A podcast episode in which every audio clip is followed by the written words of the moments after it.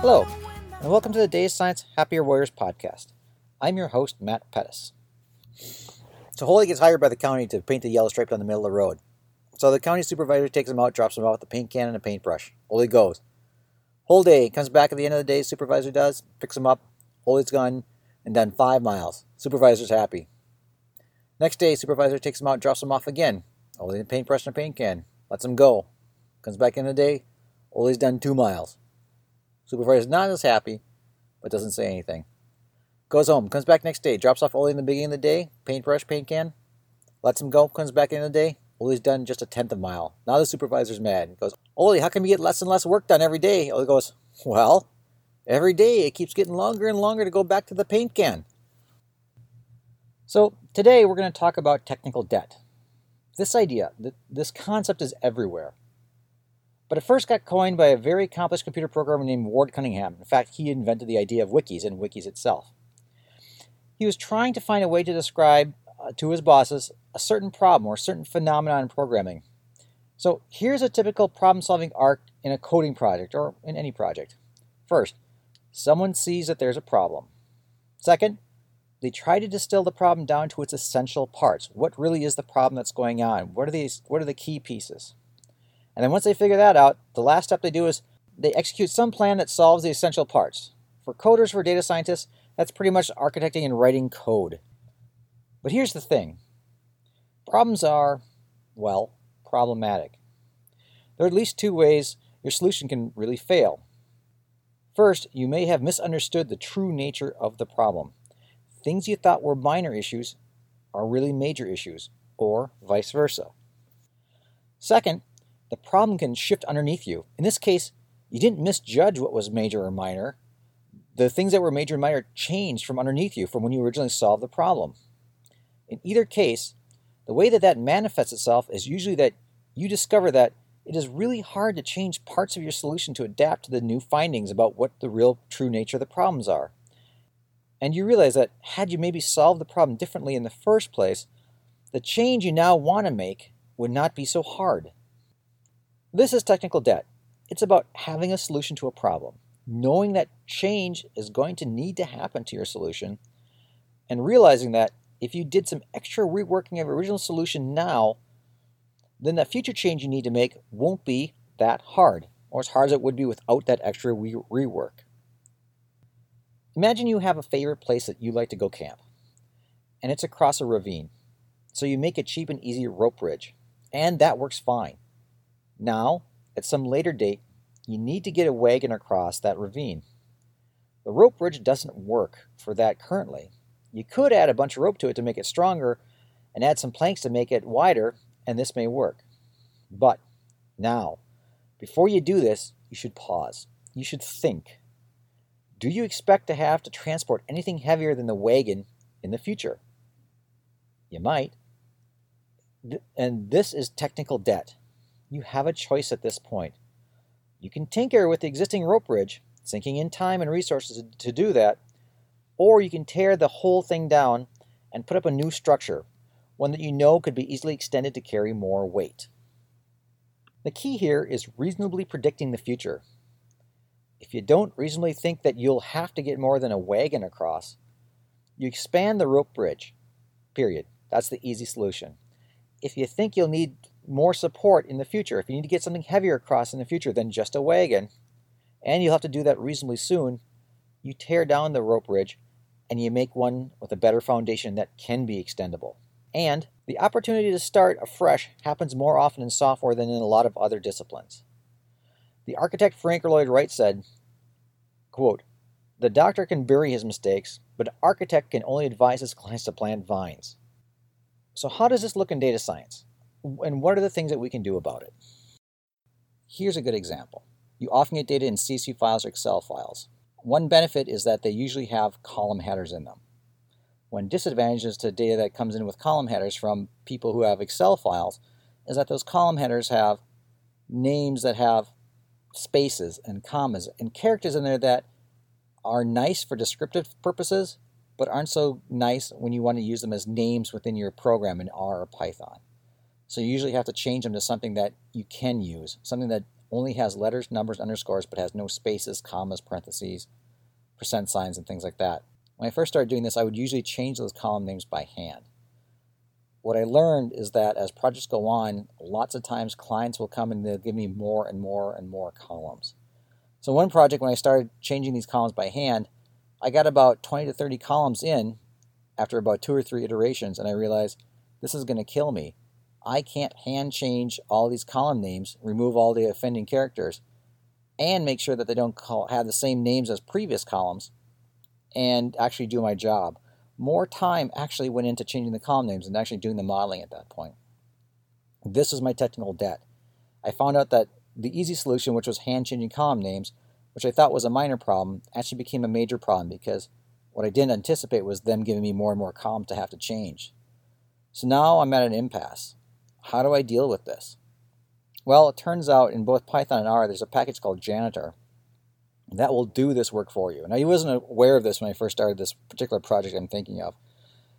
And when you do that, it will do exactly what you need. It'll automatically remove those offending characters and make unique names. In fact, it'll also guarantee that you won't have uh, colliding names or the columns with the same names from left to right as you go. If it does, it'll, it'll, it'll postpend a one or a two or some special character to make sure that you have unique column names. In this particular project, though, I was halfway in. I'd been naming things by hand and I also realized that if I used the janitor package to do this, well, it's going to change them from my original names. Or it's not going to do it the same way that I did originally. So here's my dilemma. Do I start and start using the janitor package and just rework all the column names using the janitor package? Or do I grit my teeth and keep digging and do it by hand for the rest of this project? That's a hard call. What was important here, or what, what the trade offs were in doing this?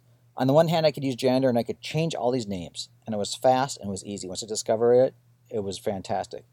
The problem is, at some points in the code, I had already started to use the names explicitly in my code from the columns I'd already hand rolled. So, if I change the janitor, I have to go through and change all those other previous occurrences of my hand rolled names to the ones that janitor created. I have to ask myself, is it worth it? and that's the dilemma. You have to know in your data science project when you encounter technical debt, when you realize that a problem you thought was minor is major, you have to ask yourself, is it worth solving for this particular project? And there isn't a clear cut answer. You have to weigh the pros and cons. In this case, the pros are it'll automatically do it as new columns come in, it'll do it for me. The cons are I have to right now go back and redo work where I have to change names that I already use that I can't use anymore if I use a janitor package. So how do I decide? In this case, I decided to actually use janitor. And how could I do that? The first thing I thought about was, can I easily change my code? In this case, the answer is yes. Partially because I didn't use them in a lot of places, but partially also because I know how to use the command line and search and replace tools to change the places in my code from the old names to the new names. The second question I asked myself was, do other people depend on this code? And In this case, the answer was no, luckily.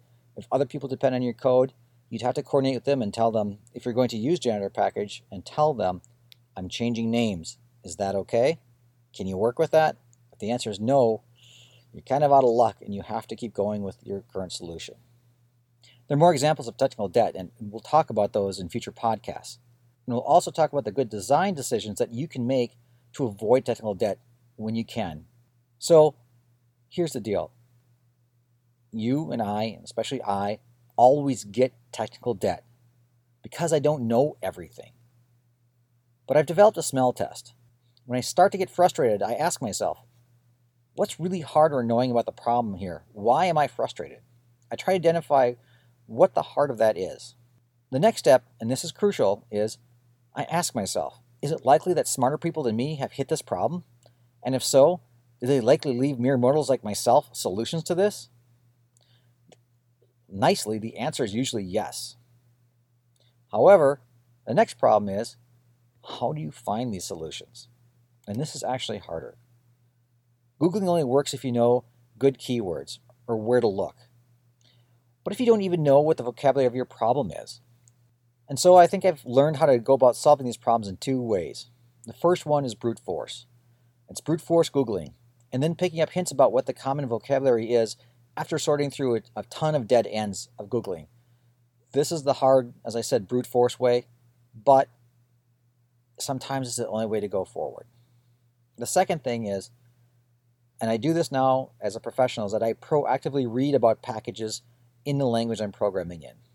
If someone solves a problem, they'll often contribute a package that solves a problem in a very um, generalized way. For me, the best place to start for this is to Google something known as awesome. And different programming languages like R and Python and Java and Scala and all these things usually have a dedicated page by someone or a couple of dedicated page pages to helpful packages in that particular language. So for instance, since I use R, I Google awesome R. And in that case, people have curated pages of lots of helpful packages by R with a little synopsis of what those packages do. So what I do is every now and then when I have some time, I'll Google awesome R and I'll scan through that page and I'll look to see if there's new packages out there or what the packages are. And they're usually classified nicely. They'll categorize things like they're in like geospatial stuff, or they'll be in statistics stuffs, or they'll be in machine learning areas. And you just scan through them and see what are the areas that people are doing packages in, and you see what problems they've solved. Another one is time series. What are the time packages that people have put together for R? People deal with dates and times and date times and time zones and things like that. And you scan through this package and you see what are they trying to solve there. And you try you don't have to memorize what they're doing. You just look at that and you see what's going on, what are they solving, and you remember that there might be something there that you can use. And so you'll come back to it if you ever hit a time series problem or a time problem and come back to that page and say, well, what are the packages and scan through that. And it's usually a fairly quick scan to see if you can find what the solutions are. Another way, in addition to awesome, is that I follow very specific people in my field on Twitter. I narrow in on ones who will tweet about cool packages or solutions that they found, and I suggest finding those people. For R, I follow, follow Mara Averick and Jenny Bryan. For Linux things, I follow Julia Evans. And for assortment of topics, I follow John Cook. For instance, if you want to follow Mara Averick on Twitter, she's at Data and Me. If you want to follow Jenny Bryan, she's at Jenny Bryan. And if you want to follow John Cook, he's at, at John D. Cook. And if you want to follow Julia Evans, she's at, at Bork with a zero instead of an O. So it's at B0RK. And that's it for now. Thanks for listening and keep fighting the good fight. Need to go to bed now that the no party's full. Caffeine isn't working anymore, it only makes you tremble. And the sunlight burns right into your skull. And this is the morning.